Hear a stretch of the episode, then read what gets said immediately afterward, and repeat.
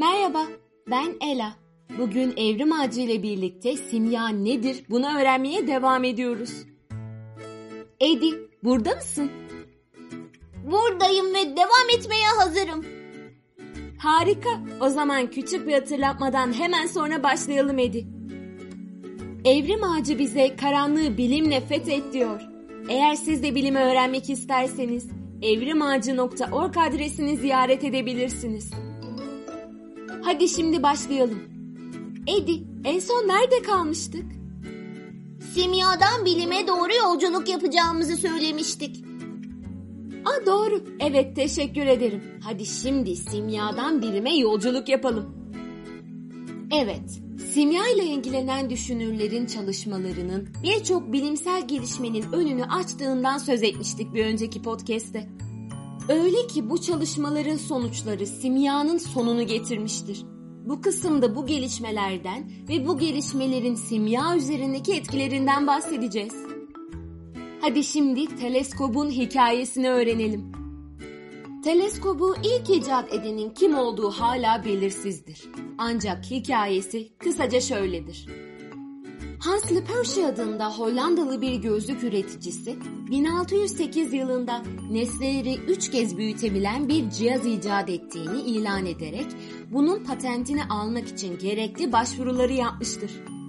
Ancak bu patente karşı çıkan Jacob Matthews ve Zacharias Johnson onun kendi tasarımlarını çaldığını ileri sürerek Lippershey'e ayrı ayrı dava açtılar. Ortalığın karışık olmasından faydalanan Jacob Matthews, Lippershey'den birkaç hafta sonra başka bir teleskop için patent başvurusunda bulundu. Mahkeme ve hükümet yetkilileri çok sayıda insan tarafından bilinen bir icadın çok kolay kopyalanabilmesinden dolayı teleskoba hiçbir patent verilmemesi kararını aldılar. Fakat Lippershey ilk patent başvurusunda bulunduğu için teleskobun mucidi ünvanı olarak anılmaktadır.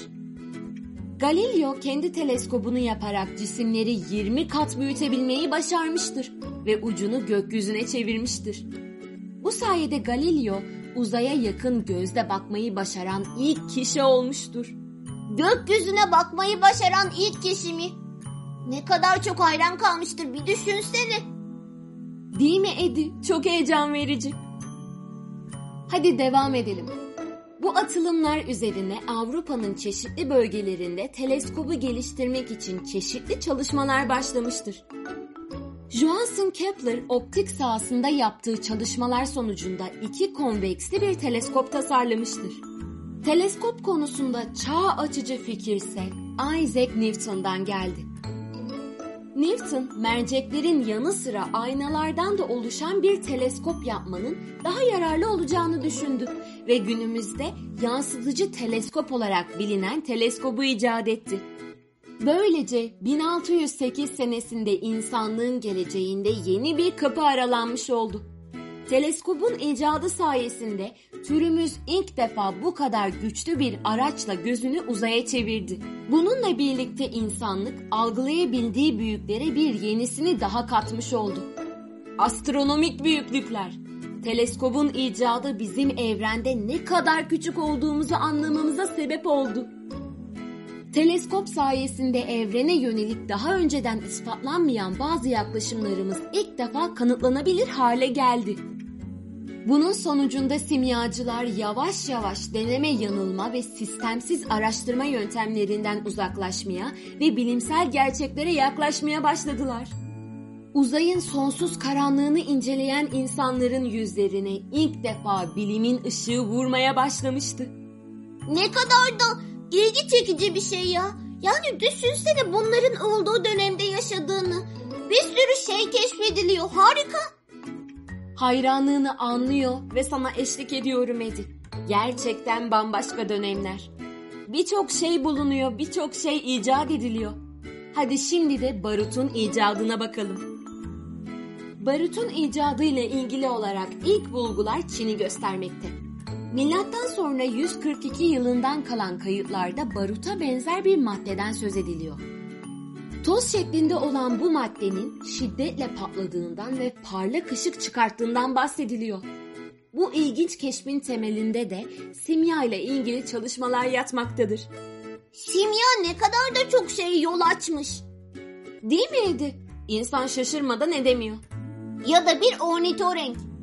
Bir ornitorenk olarak ben gerçekten şaşırıp hayran kalıyorum. Bu kadar çok ilginin çekmesi gerçekten çok güzel Edi. O zaman hadi öğrenmeye devam edelim. Simyacılar ölümsüzlüğü bulmaya çalışırken kükürt, kömür ve potasyum nitratı rastgele karıştırıp günümüzdeki patlayıcı barutunun atası olan karışımı keşfetmişlerdir.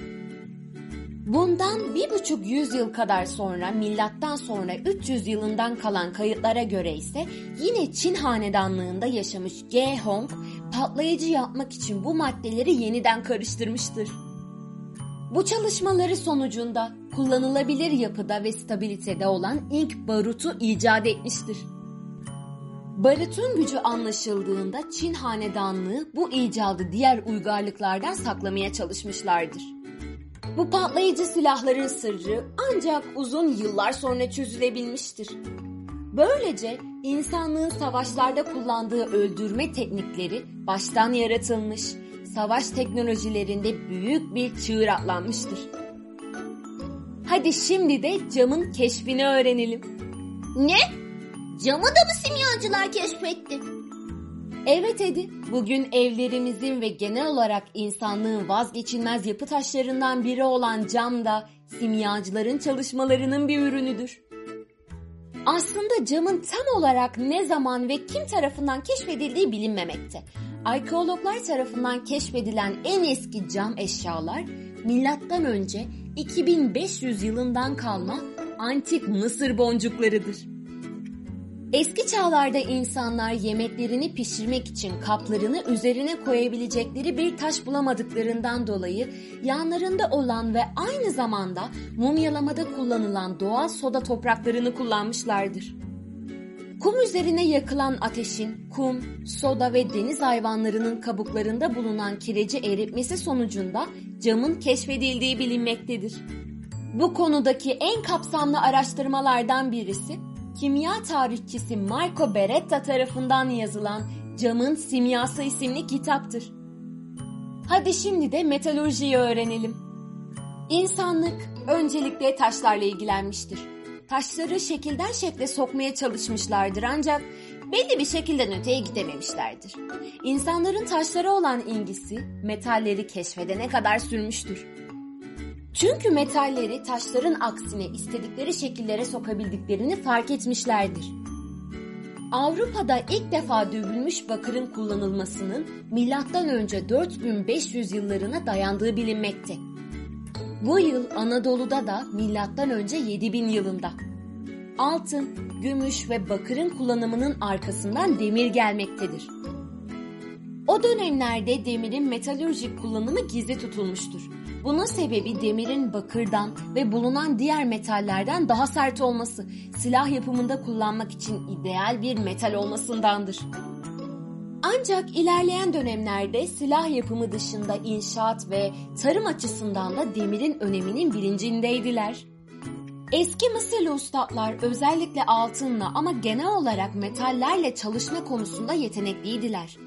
Cevherlerden metalleri ayıklamak ve alaşımlara birleştirmek için kullanılan yöntemleri geliştirmişlerdir. Mısırlılar teneke ve bakırdan nasıl kaliteli bronz yapılacağını biliyorlardı. Aynı zamanda demirle neler yapılabileceğinin de farkındaydılar. Metallerin keşif ve üretimi bakır, tunç, pirinç ve demir sırasına göre olsa da bu sıra dünyanın her bölgesinde aynı sırada olmamıştır. Çünkü insanların metallerle olan bağlantısı tamamen tesadüfi olarak ve o bölgenin coğrafi koşullarına bağlı olarak gelişmiştir. Mesela demir çağı dünyanın bazı bölgelerinde daha erken başlamıştır. Cıvanın keşfi de bakırın keşfi kadar geçmişe gitmektedir. Romalılar cıvayı altın elde ediminde kullanırlardı. Edi, simya tarihindeki önemli kişileri öğrenmek ister misin? Şey acaba buraya geçmeden önce biraz ara verebilir miyiz? Tabii ki, verebiliriz. Teşekkür ederim. O zaman bir sonraki podcast'te görüşmek üzere mi? Evet Edi bir sonraki podcast'te görüşmek üzere. Bundan sonraki konumuz simya tarihinde önemli kişiler. Bir sonraki podcast'te görüşmek üzere. O zamana kadar kendinize iyi bakın. Tüm bu bilgiler için Evrim Ağacı'na teşekkür ederiz. Haklısın Edi evet. Evrim Ağacı. Çok teşekkürler. Tüm bu öğrendiklerinizi tanıdıklarınızı anlatmayı unutmayın. Kendinize iyi bakın. Hoşçakalın.